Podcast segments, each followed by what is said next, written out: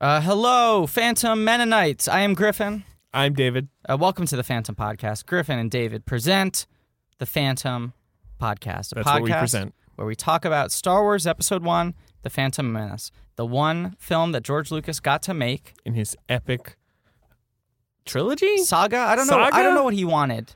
What did he want? I don't know how many movies he wanted. Is he still alive? he is. Crazy. He is. I don't think he's doing great. but uh, as we all know, Star Wars Episode One: The Phantom Menace was the one Star Wars movie that was ever made. Yeah. Uh, that's the only one, and that's all we're going to talk about. And if you imply that there's another one, we will uh, l- look at you askance. I say. Yeah, we'll we'll uh we'll um we're gonna blockade your your trade routes. Oh, we will blockade those fucking trade routes. Yeah. uh, and the donut ship. Uh, someone pointed out to me that there, I, I forget who it was, but someone on Twitter pointed out um, that there is a connective uh, uh, bridge within the donut ship. You know how we were saying it was the oh, donut ship, between and then like there was the hole whole- in the middle. Yeah, there is something. yeah, I thought it was free floating. that'd be crazy. Well, yeah, well, I mean, it's- God, the the f- you just have to get in a ship and drive to the center ship and then get out of the ship. that's what I thought. David, you're saying, oh, that would be crazy. what isn't crazy in a movie that takes place a long time ago in a galaxy far, far away? What isn't crazy? Everything's crazy. I guess so. A galaxy far, far away. Okay, I'm on board. A lot of movies take place in different galaxies. A long time ago? A long time ago. You're telling me this is the past? well, how else will George Lucas know to write about it? Oh, you're right. Yeah. We can't. We can't write about our. We're future. assuming. We I'm cannot. assuming he unearthed all of this information somehow. How long are we talking? Eh, couple years You think it was just like 15 years ago? in the 80s, yeah. It takes place. but in a galaxy far, yeah, far away. 1982 in a galaxy far, far away. Right. People don't talk about that enough. A long time ago. It's a period piece. This film. It is. Yeah, it's set in the past. A long time. And you know, ago. you say films take place. Not a lot of films. Usually, t- films take place in this galaxy. It's just. It's just far away in this galaxy, maybe. Yeah, that's true. Like It's- like Boise. A lot of movies take place in Boise. Far away in this galaxy. Things to do in Denver when you're dead that takes place at a further part of this galaxy. That's true. Um, Star Wars Episode One: The Phantom Menace uh, is a film with a lot of uh, haters, a lot of criticisms that have Yeah. surrounded it since its release. This podcast exists to try to not quell those criticisms. No, neither to refute them, just to uh, to give them more uh, analytical grounding. We're trying to really get to the bottom of this movie with this one question that we're trying to answer every week. One question: What is the Phantom Menace about?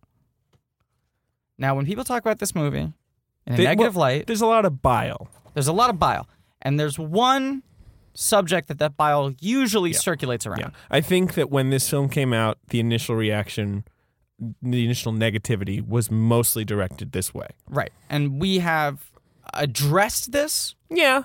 We've talked about it. but we've hesitated to do a full episode yet because it is such a sensitive subject. But I think, you know what, David, this is episode six. It is. Gloves are off. We got to do it. We got to ask the questions No one dares ask. about Jar Jar Binks. We have to answer the questions that no one dares ask about Jar Jar Binks. It, it- the, uh, to the, the best we can. This week is a pu- pu- pu- pu- pu- pu- profile on Jar Jar Binks and, and the Gungan. And the race. Gungan race. Gungan. Uh, well, George Lucas calls them Gungans. Calls them the Gungan. Everyone else calls them Gungans. Gungans. Gungans, uh, including uh, them. I think they refer themselves as Gungans. well, And they George- Oh, Gungans. uh, shout out to my boy Boss Nass. yeah, there's three three speaking Gungan parts, right? Boss Captain Nass, Tarples. Captain Tarples, Jar Jar Binks. and Jar Jar Binks. As we've covered many times in these past episodes, uh, two of those three Gungans made up my holy trinity of favorite Phantom Menace characters. and the third being Watto. Watto's number one with a bullet. Right. and we then- haven't really talked about much either. Right. Yeah. Yeah, Watto though. Wow. Uh, then uh, Boss Nass, I say, is coming up the rear. and so so Tarples is right in the middle there. Tarples He's comes in at two? number three. Oh, he's number three. Okay. Yeah. Okay. So Oh, oh, oh, yes, yes, Yeah, yes. I'm okay. sorry. Yeah, uh, Eh, whatever. No, it's fine. Watto, yes, Boss Nass, Yes, that is correct, Captain yes. Tarples. Who's number Yeah. four? Tarple sneaks in at Wait, number what three. about TC fourteen? She's number four. Oh, damn. Damn, She's number TC. four. It's gender inequality. It is. Um, no, I, I, I, I'm talking more about who jumped out to me watching it the first time as a boy. Fair enough. So Those are my top TC14 wasn't on your mind when you were uh, nine years old. Is what you're telling me. TC14 has been the breakout star of our recent rewatches. That's true. That's true. The 10 times I've watched this movie in the last 12 weeks have revealed to me that she is the most fascinating character. Yeah. Uh, the first time she didn't jump out to me uh, that much because I was a, I was a boy. I, di- I didn't know. I knew so little of the world Mm-hmm. and the ways of women and uh, droids. Um, Captain Tarpole snuck on the list mostly because of the Uh, the Jaja Yusa in the big doo doo now. That's right.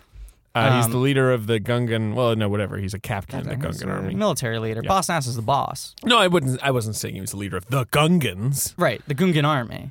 He's the leader in the Gungan army. He's a leader, but Jar Jar Binks outranks him, as I discussed a couple episodes ago. Uh, Boss Nass is that the official? T- does do the- Boss, I believe, is the honorific. Yes, that is Right. his like. That's his like title. that's Like Queen Amidala, Boss Nass. let's do a little Wiki, Wikipedia search. that's here, true. Does 'cause he I have wanna- a longer actual name? Oh no, that wasn't my question. Oh, if his name is like Richard Nass.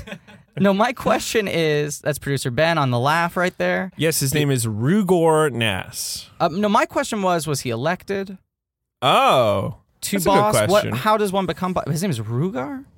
uh, maybe Rugor Nass. Rugar Nass. yeah, Rugor Nass. Wikipedia goes so deep that if you search for Boss Nass, it There's says two entries. it also says, "Do you mean Rugar Nass?" like it, like we're like we're plebeians who would call him Boss Nass. Uh yes, he was a boss of boss of all the Gungans. So boss is the uh you know, it's the title he gets. And uh he held a bitter prejudice against humans. Yeah. it's But true. does it have election? Bosses. I'm tenure? getting to it. Uh, he was uh, an army sergeant, then an engineer, then an energy miner, then he was the head of small businesses, and then he won the Big Nasty Free for All, a grueling physical challenge in an annual Gungan Festival of Warriors, three years in a row. And so he was elected with a supermajority in a landslide, boss of the Gungans. Okay, so it is a vote. It's yeah, he's elected. But it sounds like your physical prowess has a big The, impact the on whether big or not people nasty vote for free you. for all is apparently very crucial in the Gungan society. God, the Gungans. Three years in a row.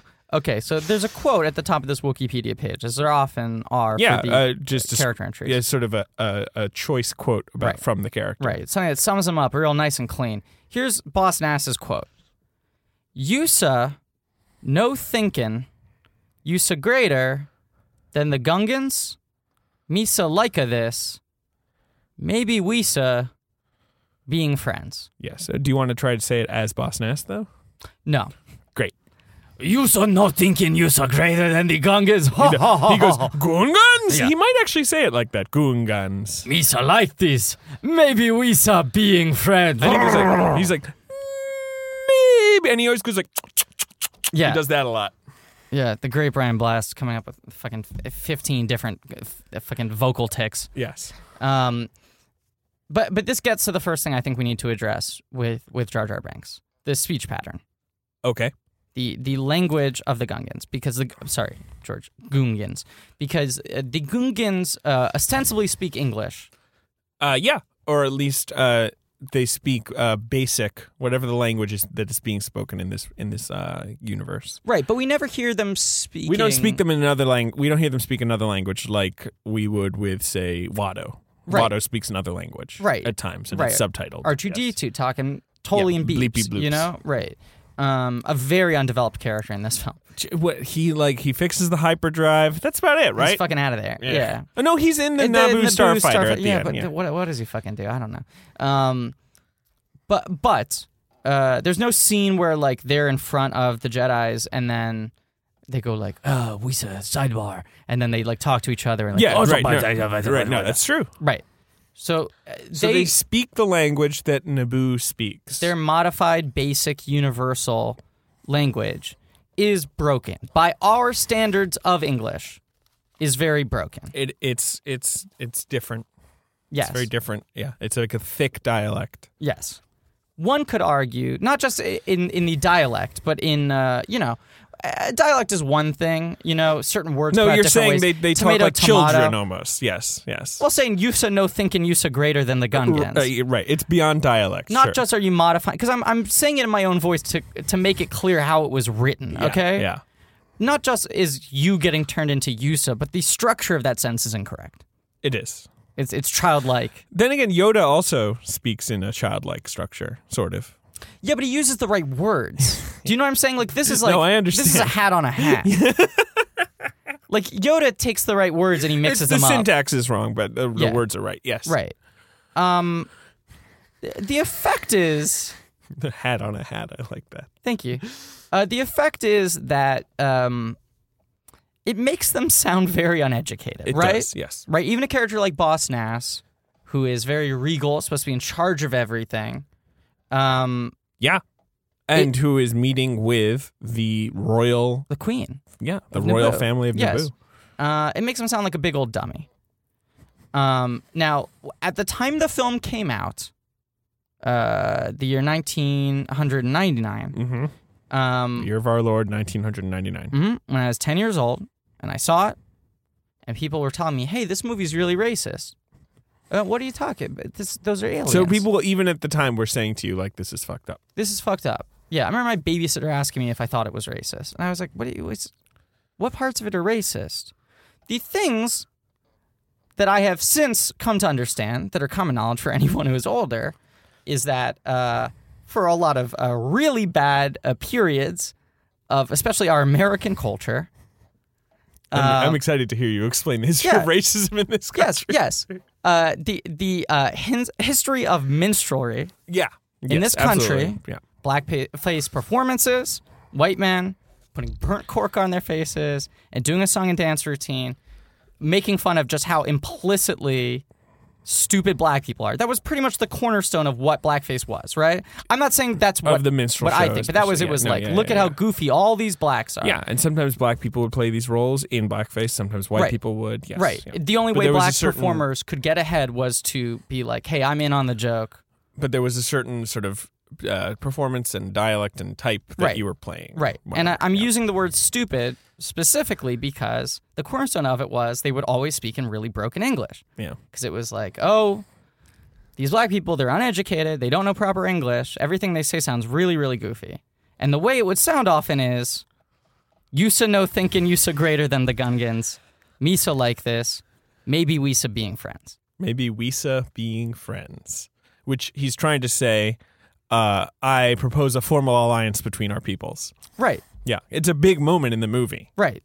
It's uh, it's where whatever tension between the Gungans and the Nubians, the Nubuians, Yeah. ha- is being resolved. Right. When And he it- says, I, I already forgot it. Maybe You so no we so thinking, being you so friends. greater than the Gungans. Me so like this. Maybe we so being friends. there we go. Um, this is a man elected unanimously. You said, Uh, super majority. Supermajority. Maybe not unanimous, yeah, but really, really big. Yeah. but fought three battles to the death in order to win over. No, no, just feats of strength. I think. Okay, well, battles to the death in order to win over the approval of his people. Mm-hmm. He clearly is a master negotiator, a brilliant politician. Yeah. As you said, he's making a huge move here. Not only that, the film's sympathies clearly lie with him. Yes. And with the Gungans. Yes, but the way he phrases that move makes him sound like a baby. right? And that Yep. that was a lot of minstrelry and blackface was making black people sound like children, Right. And, uneducated, illiterate children. and This this really really uncomfortable stereotype. No, it is, and it's um, it's interesting because it's uh, I think we were talking about this. Like Yeah. George Lucas has a long history of uh, like contributing to sort of causes uh, in the civil rights movement. His things wife like is an that. African American. It's it's you know it's not like he's going into this movie thinking like you know what I'm going to do I'm going to subtly bring back a minstrel show in the Right. form of science fiction. Well, and that's what's so unsettling to look at is that as a child I was like this movie isn't racist. As a kid, you just think like Jar Jar Binks is a clown character who's funny. Well, people said to me, I went, "How is it racist?" And they went, "Jar Jar Binks is is an offensive stereotype of black people." People said that to me as a ten year old, right? Yeah. And I went, "That's not true. No one talks like that. He's an alien. Black people don't talk like Sure, that. No one you had talks no like that. context That's for Jar what, Jar what was being language. discussed. Sure. Right. And then, like in high school, I became really obsessed with minstrel. I was trying to like get to the bottom of it. Wow. Yeah, I, I was I was trying to solve the world's problems. I don't think you succeeded. No, uh, through a tenth grade paper that was titled "Back in Blackface," um, and I got a B minus. Uh, It was a terrible paper. That's a great title. if I ran for president, it'd be the first thing that came up. I'm Yeah, like, you, you would just be disqualified immediately. it was just so. I think wrong. if you ran for president, this podcast might be the first thing that came up. yeah, they just have to play all the Nemoidian clips tied together every time I did that voice. Um, no, I was I was as, as as a teenager, I was like really really obsessed with Yes. racism and the history of racism in this country, and I thought I was going to write a paper that would solve all of it single handedly. and so I spent like a couple. This was like my big project in history class that year. I spent a couple months watching and reading as much as I could about the history of menstruating in this country, and watched a lot of Amos and Andy. And Amos and Andy is like a big cornerstone of like it was a highly successful radio program and that TV show that lasted for years. Uh, common misconception about it was that it was all performers in blackface. Most of the cast was actually on the radio. It was white men. When it went to TV, it was predominantly black actors, Right. and there would be maybe one character. Because your lead characters were, were black. Amos Yeah. and Andy are black. Yeah. Yes, but they were very much this stereotype at the time of like these, you know, uneducated, simple-minded, um, you know, like uh, get-rich-quick scheme Sure. focused, goofy uh, men. And the the broken English that they spoke in is very very similar to how Jar Jar and the Gungans speak, and that's what's uncomfortable. Like you look at something like uh, Transformers Two: Revenge of the Fallen. We should do a podcast I'd about love to do a podcast on that. it. Uh, you're talking about the uh, the two idiot like uh, ice cream truck. I believe their characters names who are can't Skids read. and Mudflap. Yes. Yeah, and they're like robots with gold teeth. They have gold teeth They talk about bling. and they can't read. They I remember can't that. that. That's read. revealed late in the film with like Right. I, I can't really read, and Yeah. you're like, and they, the way they speak and the uh, lingo they use is very much reflective of like uh, hip hop culture, sure, yeah, like it's, it's a modern more, day yeah, yeah, yeah. hip hop culture. Right, there's sort of uh, stereotypical. Right, and I think cartoonish- Michael Bay said, "Well, the robots are meant to be black. They're robots. Robots don't have race." And it's like, yeah, but you know what you're doing. He you're doesn't know making what these he's doing. robots sound and act like a movement that is predominantly made up of African Americans. Right. That's Yeah. what you're doing, right? And so that is not the case with Phantom Menace. It's not like George Lucas is making a race reflect the way a race of humanity behaves today. He's That's- I see what specifically you're saying, making a right. character behave in the verbiage of a like a, a- A- an artistic medium that was A dead- created yeah. solely to embarrass and belittle an entire race. You know? I do, and but with this added like. There's also a bit of a patois uh, that's Yeah. somewhat Caribbean like as well. Right, You know, like yes. the accent Yeah. uh, has that uh, inflection to it in some of these characters. Yeah. And I guess they're like island peoples and they're sort of like, I mean, like, they live underwater, but that's right. Yeah. So, and like they're more primitive, quote Yes, unquote. And yes. so, you know, then the Naboo people and I don't know All the and he talks associations are about that in bad. the commentary where Yeah. he's saying like oh it's like the vietnam war and these like primitive people are winning over the superpower like he thinks it's a good thing Yeah, but and I so i also- think he's trying to underline it Yeah. but he's doing it with the worst possible uh Yes. m- what- whatever you want to call it motif this this isn't a funny episode. This is us actually Okay. because these are no because these are th- these are tricky subjects. I mean, this you know people always talk about uh, a, a lot, especially when it comes to like you know things with dancing, uh, like Dancing with Wolves or Avatar, or whatever. Sure. How much they hate the stereotype of of the noble savage. yeah the noble native american type Right. yes, yes. Mm-hmm. Okay. Here's a primitive people, but they're purer than us. They're more noble than they're in us. touch with the spirits of the earth and the w- elements the winds in and the touch water with each other. and- they can yes. see through the bullshit vapidity Exactly, of and, our and culture. here we come with our machines to chop Right. down the trees, and oh, we're s- we're so awful. Yep, Right. They it's you a know guilty. There's a guilty sort of like right. Yeah, and the white man, the outsider, comes in and he learns from them how he should be living his life. right. Um, George makes this interesting choice to have the primitive race also be really, really goofy Really goofy. and silly and childlike. Yes, but also integral to the plot. So now I want to interject and just Yeah. say that I think what is off-putting to me, Mhm. uh, especially, is the fact that isn't Jar Jar kind of for kids? Yes. Yeah, that's Yes. true. Yes. And so, And like, he openly talks about that. Yes, and so you guys are even talking about the history of just like finding this kind of stereotype. Yeah. uh, made me think a lot about Looney Tunes uh huh. because that, especially, I mean, that's you know an old show Yep. from a long time. not but from uh, wait from a long time ago in a galaxy far, far away. Uh, I think it was in our galaxy. Okay. yeah, well, fine, Space fine. Jam uh, makes it very clear that the Looney Tunes world is not its own galaxy. It takes place in the core of our planet. Okay. Uh, but And yeah, that's all I canon. was That gonna, is canon as part of the Star Wars universe. I mean, all I was gonna say is like you find in Looney Tunes propaganda, Mm-hmm. especially around World War II, uh, like terrible stereotypes against Asian people. True. Uh, yeah. So there's just some kind of there's something very off-putting about the fact that it's almost like he's fitting into these characters that, or even just a movie that's kind of for kids. Well, yeah, and then young Griffin Newman is is like, I don't Right. understand what you I mean don't understand what's racism. going There's on w- here. Yeah. he's, a, he's an alien. He's I I don't get it, but it's there's a subtle sort of Well, I think there's also this sort of like uh, comedic commedia dell'arte of um, stereotypes. You know, in the same way that like within commedia dell'arte, it's like oh, there's like the sad cloud. Like there are these archetypes that we have. Looney Tunes is tapping into this sort of language, the old Looney Tunes, where it's like this is how rich people act. right. You know? Yeah. This is how Southern Hicks act. And it's like different socioeconomic classes, dir- different races. You know, you encapsulate things, and some of them are less offensive, where it's like, okay, a French person chain smokes and wears a beret and has a striped shirt. Sure. And a baguette, and, and, they're, uh, and they're snooty. yes. and they're and- sexually aggressive. They're sexually aggressive and they're snooty. You know, like Yeah, yeah, yeah. these kinds of things. And, and some of them are really, really uncomfortable to watch, you know? Like, I, I don't think reducing entire groups of people to.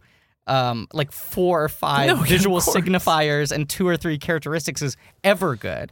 But some end up being a lot more offensive than others. And we as a culture have been trying to move away from all these easy go tos. And if you watch a lot of dumb, broad comedy, especially comedy made for children, you watch things like, you know, the live action Nickelodeon shows or Disney Channel shows, and not racially, but at least um, culturally, they are still trafficking in these broad stereotypes of like, this is what a popular girl is like, this is what a jock is like. Sure. You know, this is what a rich guy is even like. what like you know, and even like oh here's sort of a flamboyant sort of swishy kid or yeah. things like that. Yeah, That- and a homeless dude and like all this stuff, just different types of people, you know? Yes. Um, reducing uh, any type of person based on their experience. Look, can we agree we don't like we, we don't like reducing people to stereotypes or Right. entire races Right. to uh, But my point here is what's weird is that George is in no way reflecting the actual culture that we live in. He is just making a character that is a heightening of a stereotype that existed a That's long true. time I ago. get what you're saying. But and in a he's, galaxy far, far away. But he's doing it in a sort of Looney Tunes way where it's like, well, we need a funny character, so he'll Yeah. do everything funny. Because that's the problem with Jar Jar Binks. He can't fucking open a door without Right. it being a calamitous, hilarious experience. okay, so here's a big Jar Jar question to you. Okay. You Would- have some questions. I Yeah. heard. Would Yes. Jar Jar be as offensive if he was to to use the cliche, a noble savage? If Jar Jar Oh, I was see. not such a goofball, if he was not so prone to accident and messing up our hero's best intentions and best laid plans, and he still did speak in broken English and he would be- was childlike. You know, I'm not saying it'd be good. Yeah, I don't know if it would be better or worse. It's, it would be different. It would be bad. Right, 'Cause So, there- like, there's let's- something about the fact that he's goofy and he's bad. Like, no, he's yeah, well, goofy and he fucks let's everything examine up. his arc Sure. briefly in the film. Yeah. So, uh, Qui Gon rescues him when he lands on Naboo from being knocked over by a droid ship, I Right. guess. And so he's like, "I owe you a life debt," and he just tags along, tag, tags along with Qui Gon. But shall I say it? And Qui Gon calls him a local. shall I say it? The life debt thing feels a little like, oh, you own me now. Like, do, do, does it not? Well, especially e, a little bit, but it also feels like the laziest fucking uh, story mechanic because it's like Sure. Qui Gon just kind of like, you know, pushes him in the ground so something doesn't knock him over. Yeah. And then he's like, great, I have an excuse to just stick with you this whole time. All he does is just push him a little bit Oh, out of the It's way. really not a big deal at Yeah. all. And really, it's more because Jar Jar's in his way and he's like, "Get the fuck out of my way. Right. Yes. but considering that, like, the, you know, the good part. I know what you're saying. Yeah, it's like indentured servitude. Yeah. Is like, well, for a character that already is being compared to Step and Fetch It just because of his behavior. Yeah. And his his uh, dialect and everything. Right. You're also gonna have him be like waiting on. Now, to be fair, Yeah. uh, the only slave that Qui Gon actually owns in Is this Anakin. movie is Anakin I know, I know. Skywalker, an actual slave. Yeah. Where and he doesn't ever really seem to want Jar Jar to be around. Like Jar Jar is the one who's like, "I'm gonna hang out with you," and Qui Gon's like, Get, get "It's away. not a big deal." Right. But it also But- makes it more but you're uncomfortable as is like Jar Jar's kind of like, please let me be your slave. Well, also because I mean, uh, you know, as we you know, Jar Jar was banished from his. We learn quickly he Yeah. was banished from the Gungan homeland because what he knocked over a bunch of shit or something. I, Yes. Like because he's clumsy, right? Uh-huh. They they don't they actually say he was banished because he's clumsy. Uh, yes. Like early in the movie, he's Yeah. like Misa clumsy. Yeah. Um, so he needs a friend. Is all I'm saying. Like right, he's sort of he's a little clingy. Yeah. Yes. Um, Um, so so anyway, they rescue him. I'm just I just want to Yeah, analyze this right, arc yeah. briefly. They rescue is so him. tough. They go Yeah. to the they go to the Gungan underwater city Yeah. with him almost immediately, even though he'd just been banished. So right. it's right. he's I don't know You he's shouldn't be going back there. Right, but they told him anyway, to get they- out. They he- told him you to know, scram. um, at the Gungan underwater city. Uh, Boss Nass is kind of like I don't really give a shit about you, but for some reason they give them a planet a a, uh, a ship anyway. Does Qui Gon brainwash him? No. How do they how do they get the ship through the planet core? Just Whatever they good convince old him. human communication. and Jar Jar Yeah. goes with them. I think Boss Nass thinks that this is basically a death sentence for them anyway, but they get Yeah. through there. They navigate around some monsters.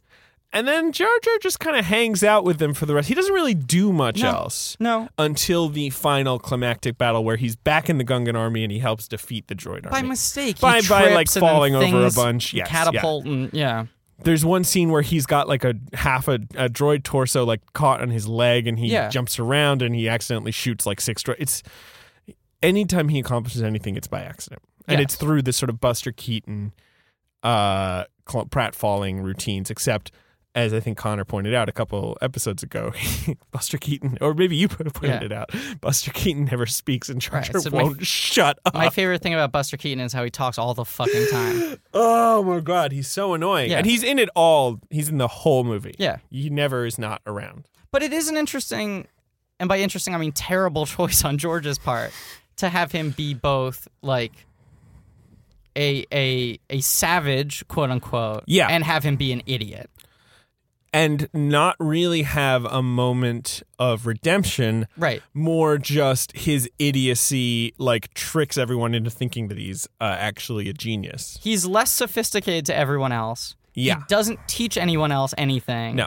And at a certain point, just through law of numbers, Sort of. Through He- dumb luck. his his fucking up eventually. You fuck up as much as Jar Jar fucks up. Eventually, something's gonna turn out well by accident. Yes. You know? Now, that's an interesting point because Jar Jar is an idiot, but the Yeah. other two Gungans that we know are fairly competent. Like Yes. Boss Nass is certainly in charge of an Yes. entire race of people, and Captain Tarples, he seems to know what he's doing on Yeah. his. Uh, um, and uh, so Jar Jar, even within the context of the Gungans, Mm-hmm. is stupid. Like the Gungans aren't weird or stupid, except they talk in this like kind of baby language. Which really- Jar Jar yeah, yeah. is both talking in this obnoxious language and really, really dumb. Okay, so this is my question number two.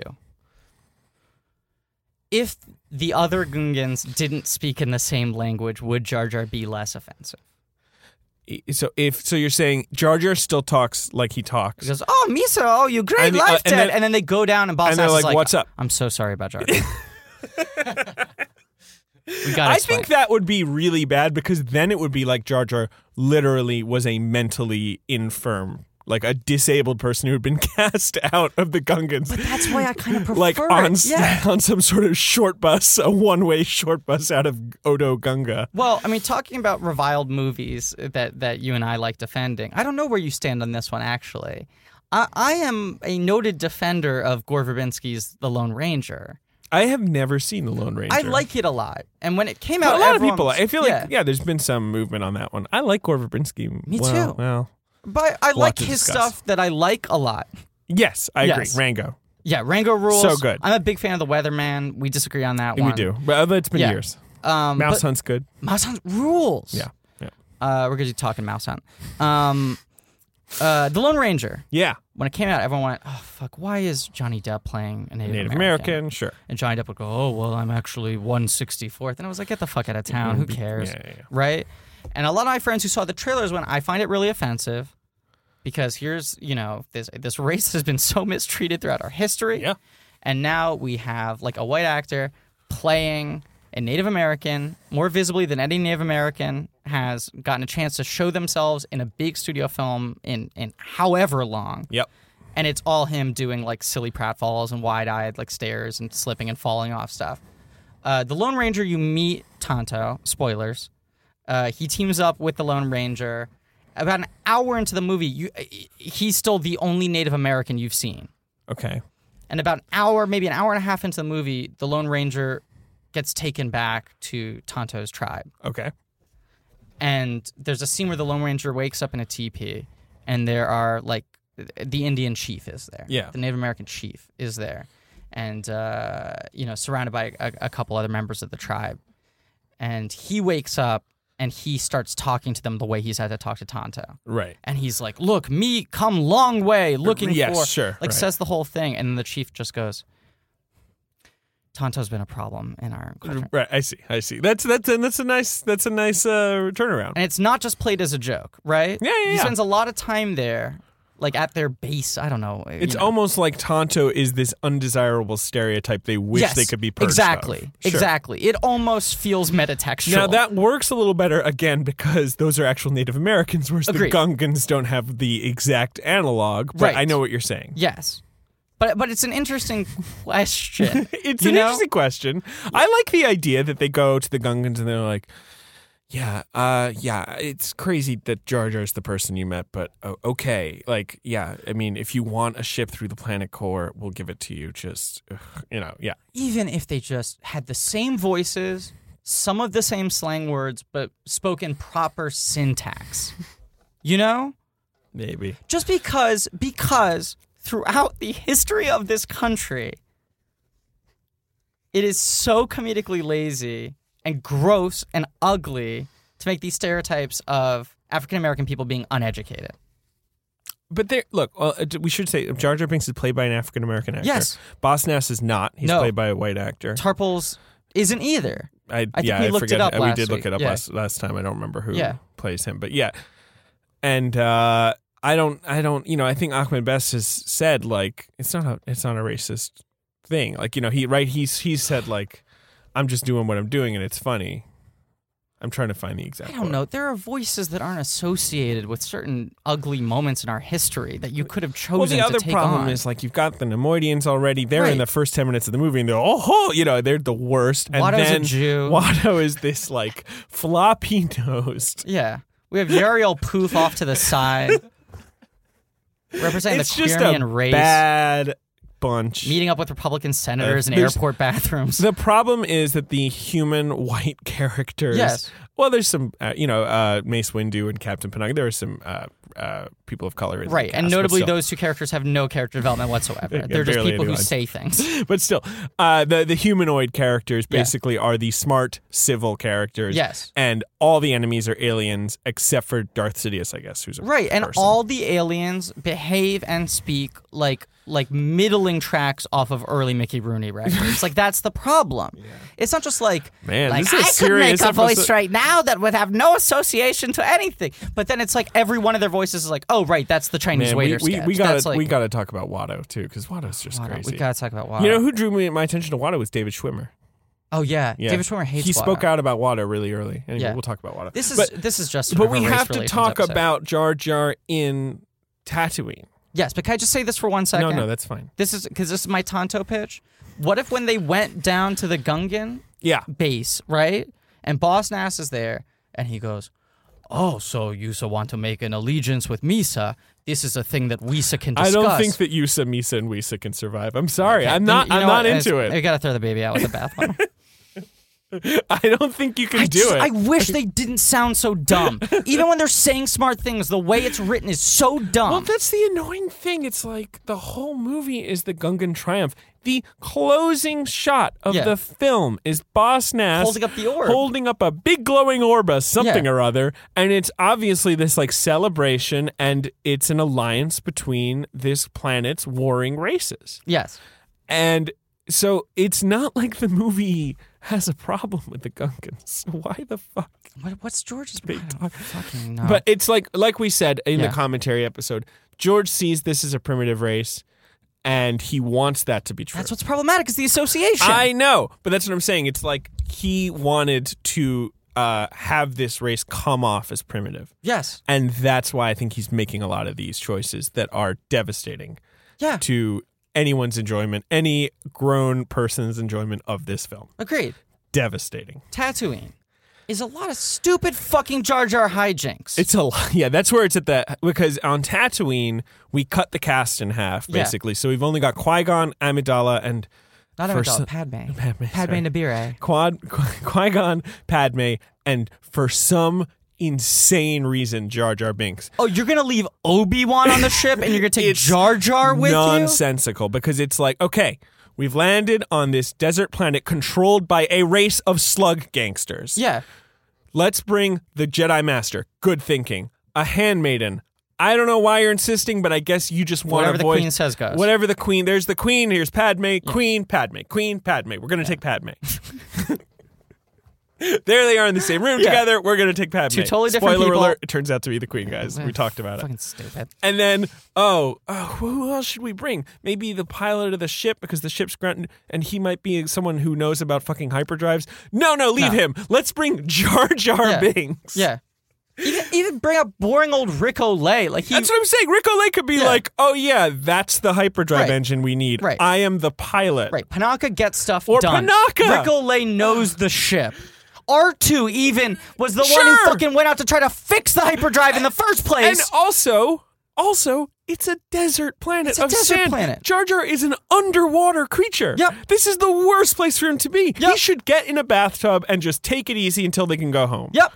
But nope, out he goes with them. And if you go, well, oh God, he owes Qui Gon a life debt. He's going to follow Qui Gon wherever he goes. If it's a real life debt, and if Jar Jar's respectful of that life debt, then Qui Gon should just go, hey, Jar Jar, if you want to help me out, do my taxes. is he just go- fucking stay in the ship and do my taxes.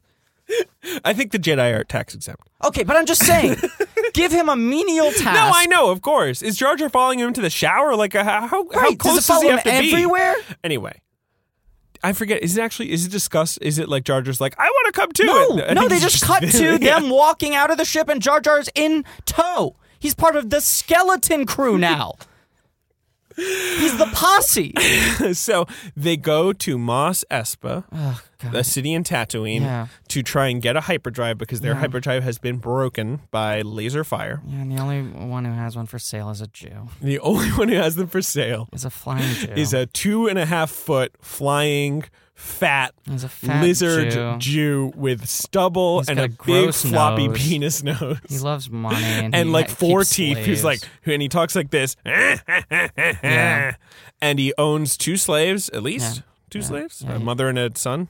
yeah, And he's also a, um, a degenerate gambler. hmm And is there anything else about Watto? um, he's uh, He's some. He has a chance cube, he's an Orthodox Jew.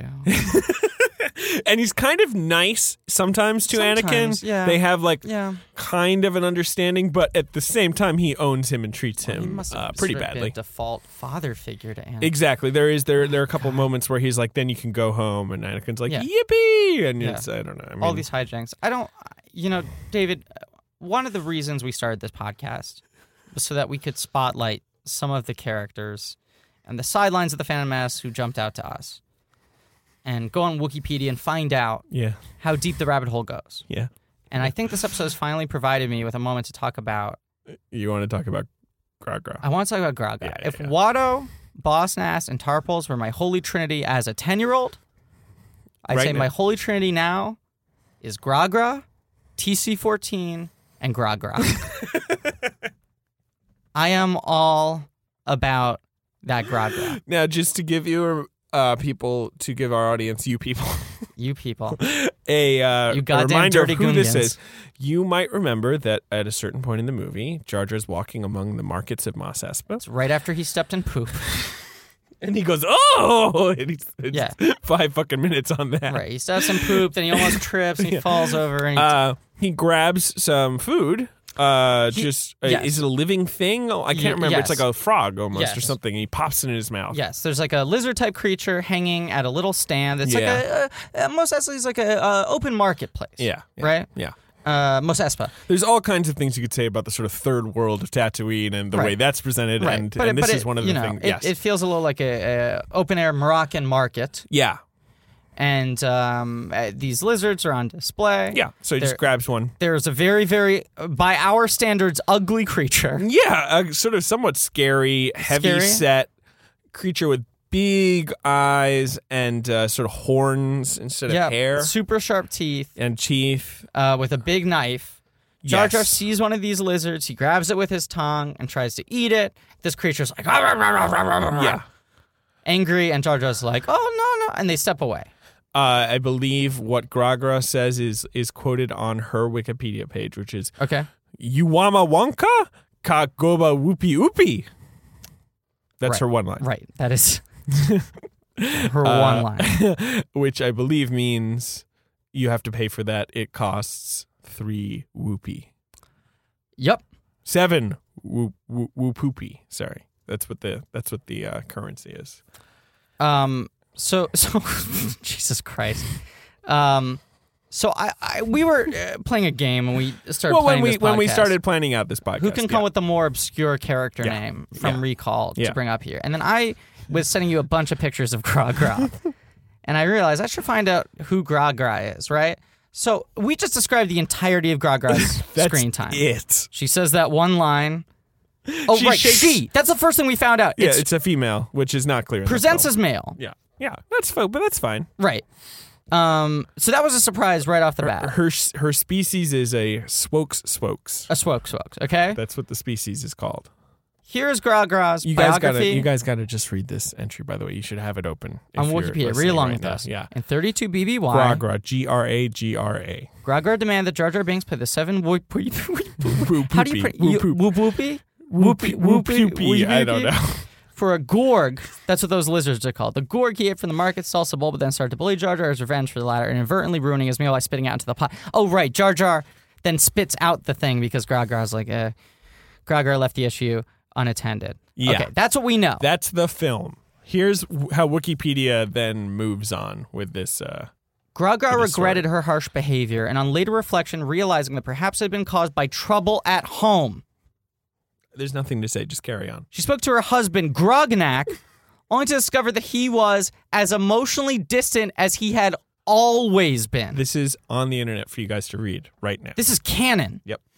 This encouraged her to sell enough gorgs, including sauces created from them, to buy her own ship so that she could leave her husband and her life of quiet domestic oppression behind, becoming a symbol to gorgmongers everywhere. By the way, that's her uh, title. She is a gorgmonger. That is what her job is. She eventually left Mos Espa to work elsewhere, which caused the Gorg population in the sewers to grow considerably over the following years.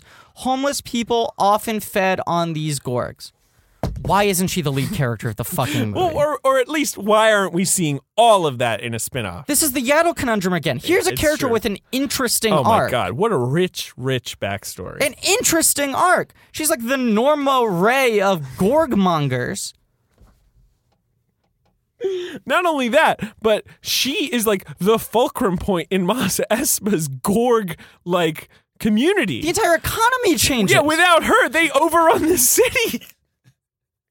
and they feed the homeless. this is a fucking movie. And forget that, like, uh, quiet domestic oppression. That's this a is the heartbreaking, hours. Quiet domestic oppression. That's heartbreaking.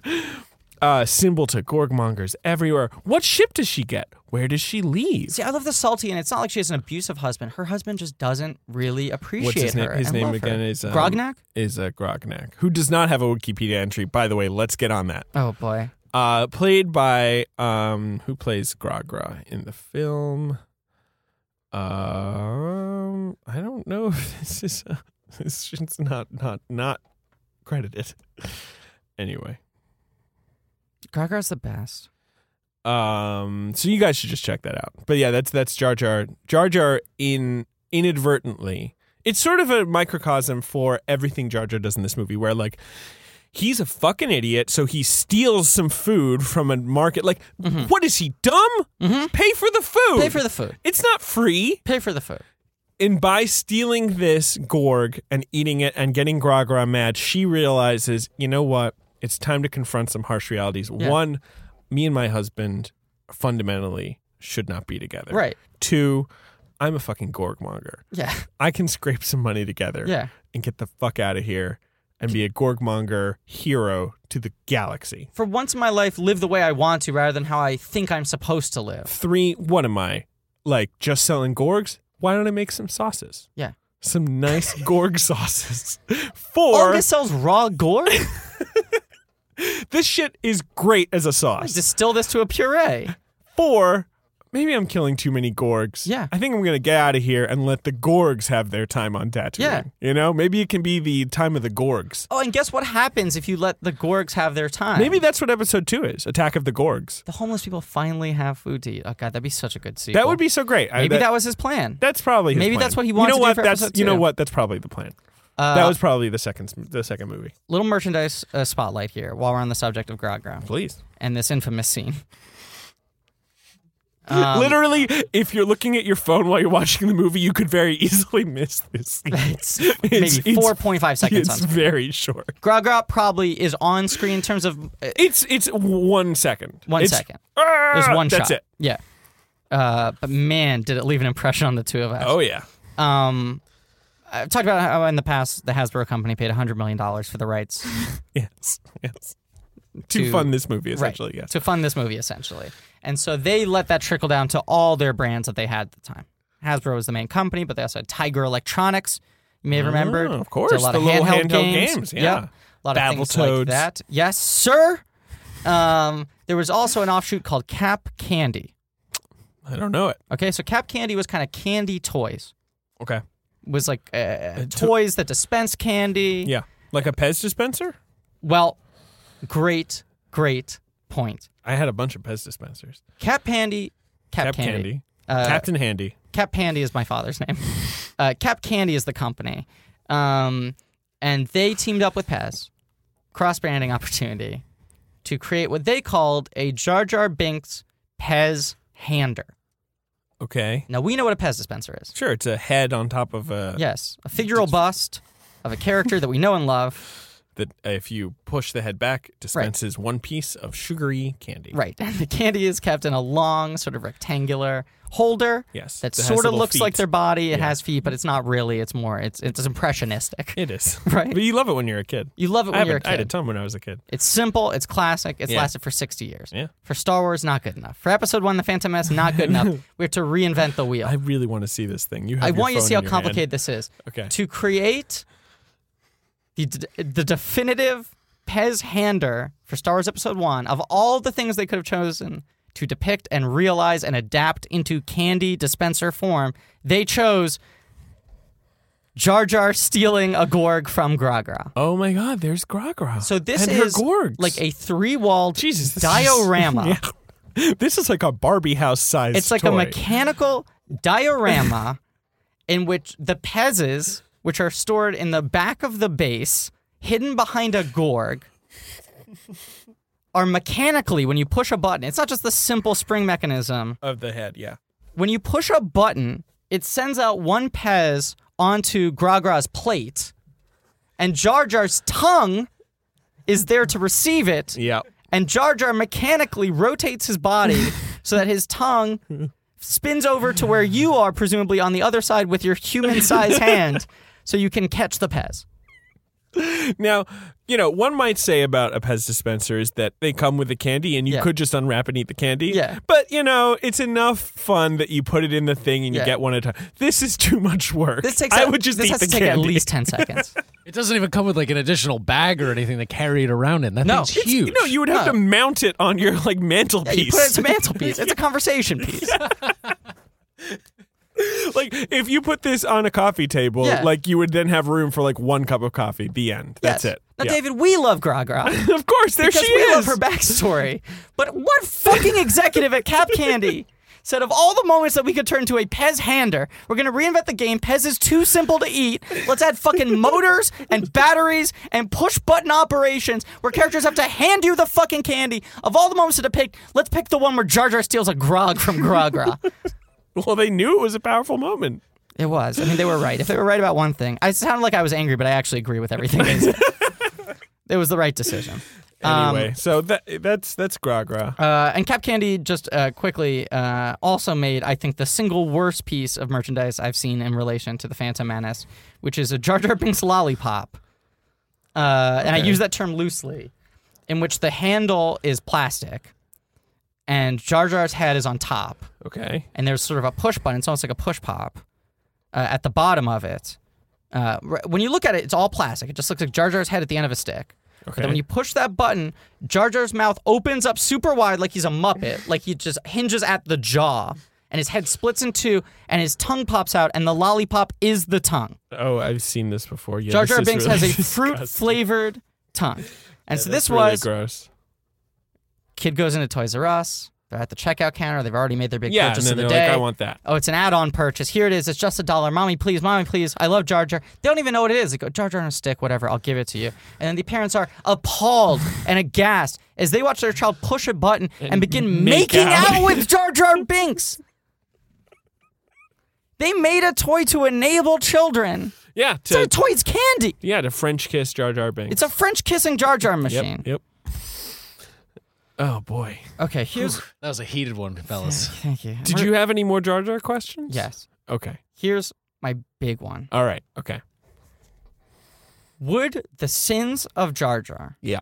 him being offensive, a reductive stereotype based off a stereotype? I mean, he's a stereotype of a stereotype. He's not a stereotype Yes. No. Absolutely. of absolutely. a human behavior. Yeah, or of a Gungan. Right. He's like a quote of a quote of a quote. Yeah, right. yeah, yeah. He's a Hats hat on on a hat hats. and a hat. Yes. Okay.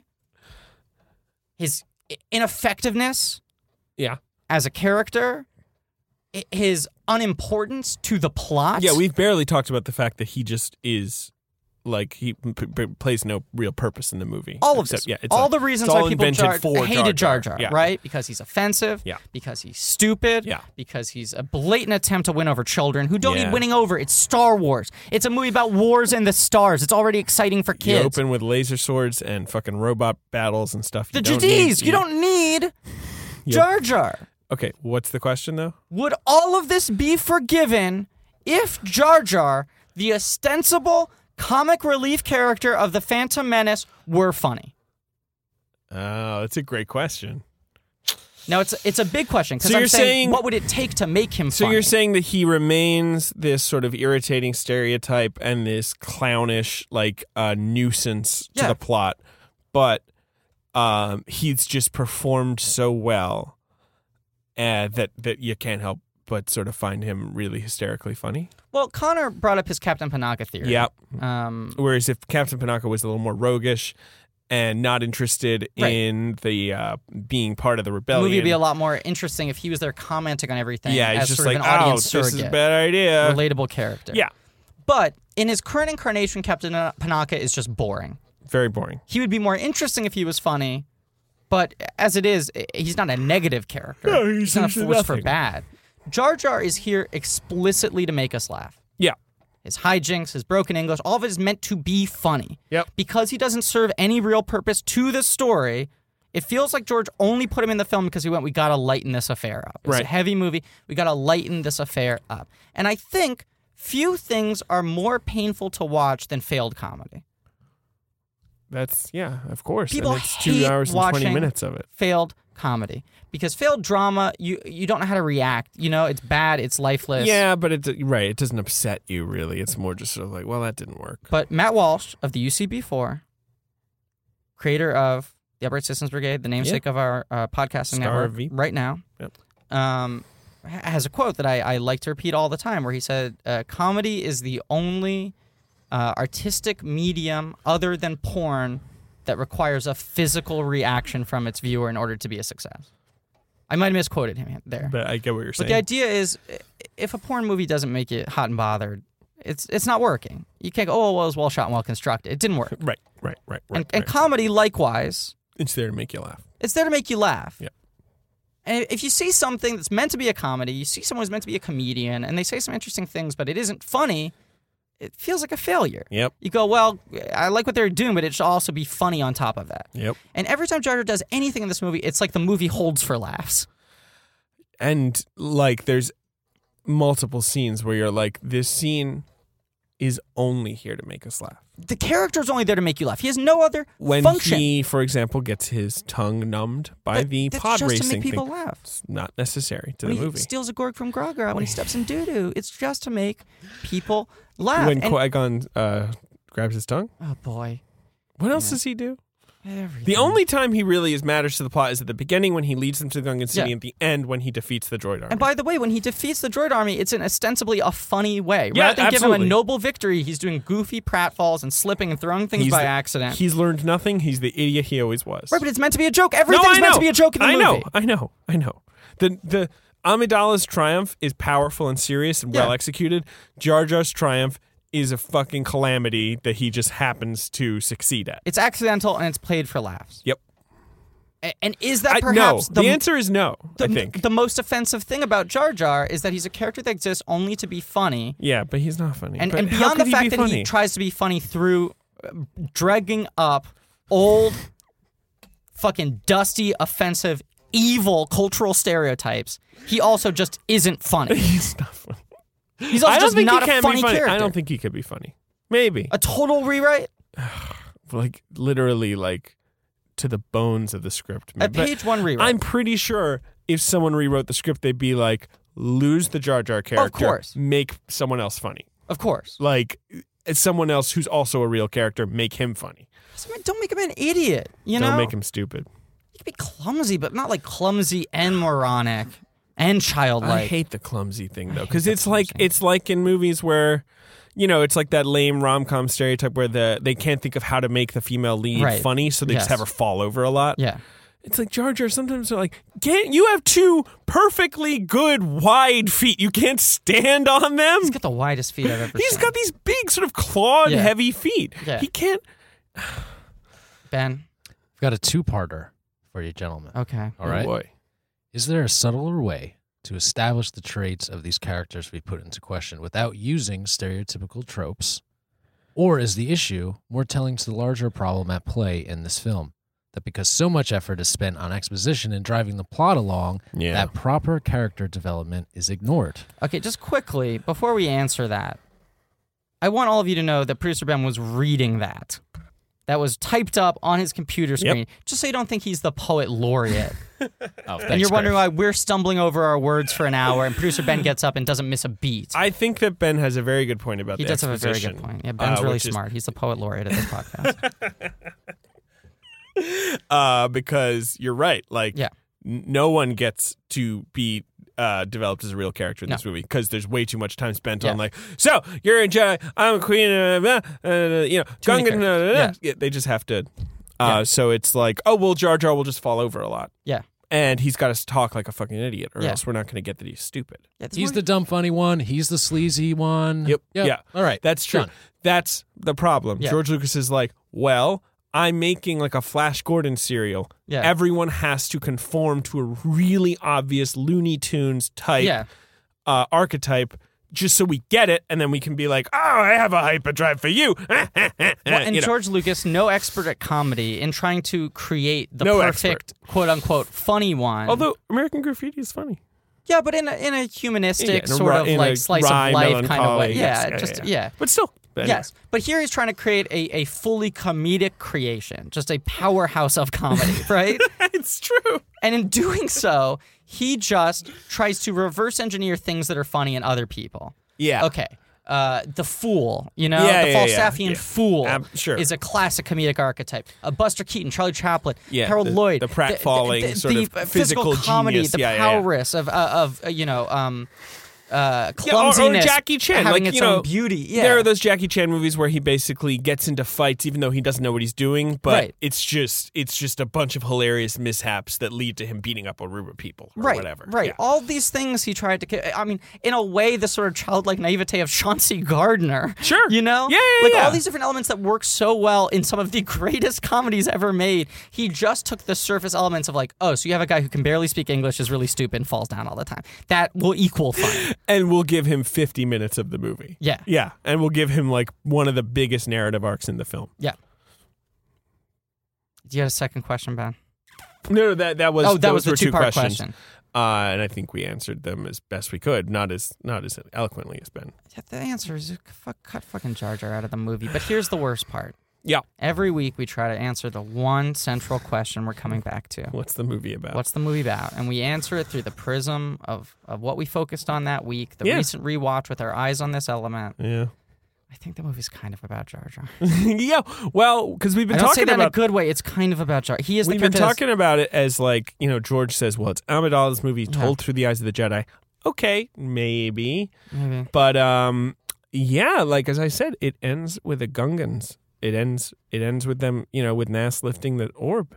Jar Jar has the most complete arc in the movie. He starts out the film as an outcast. Yeah. By the end, he's raised to the rank of general, And he saves them in their and they, battle they for independence. and there's like peace, and they yeah. They, but This the movie's one kind problem of a- with that is, as we've said, his actual arc is flat because I know. at the beginning of the movie, he's a clumsy idiot, and at the end of the movie, guess what he is? But that falls on the Chauncey Gardner thing. It's just the perception around him changes. Oh man, I just feel like it's like, is he trying to say something about like, like what fools we are as men, and like the the the idiocy of recognizing people for their achievements? Like Jar Jar is promoted to general just because he helps bring about broker this truce, Well, and that, and so they're like, oh Jar Jar, you must be smart. But he's not. well, and, sounds and how smart. fools can rise to power. Yeah, you know, yeah, just yeah, yeah. through savviness and diligence. I mean, Jar Jar just refuses to leave the side of our heroes. It's true. By doing that, he gets promoted. He does nothing right on purpose. He does nothing right throughout the movie. you know, but a broken clock is still right two times a day. or in his case, like 18 times a day. Jesus Christ. I think this movie's about Jar Jar. I think it's a very cynical look at how Jar Jar esque figures have risen to power. So maybe that's why I feel so mean spirited. Maybe it's a, a, a, a scathing attack. Yeah. No, I on- don't think on, so. uh, I don't think powerful so. figures. I don't know what the fuck this movie's about. We don't know what it's about, man. We're struggling.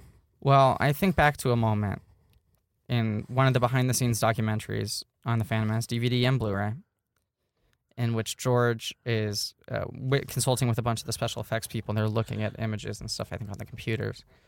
And he looks up at whoever's filming and he just goes, Jar Jar's the key to this whole movie. If we can make Jar Jar work, then the whole movie works. And he was talking about it in terms of the effects. Yeah. He said, Well, "A that's the only character- way he can think about anything. character like this who's fully CGI?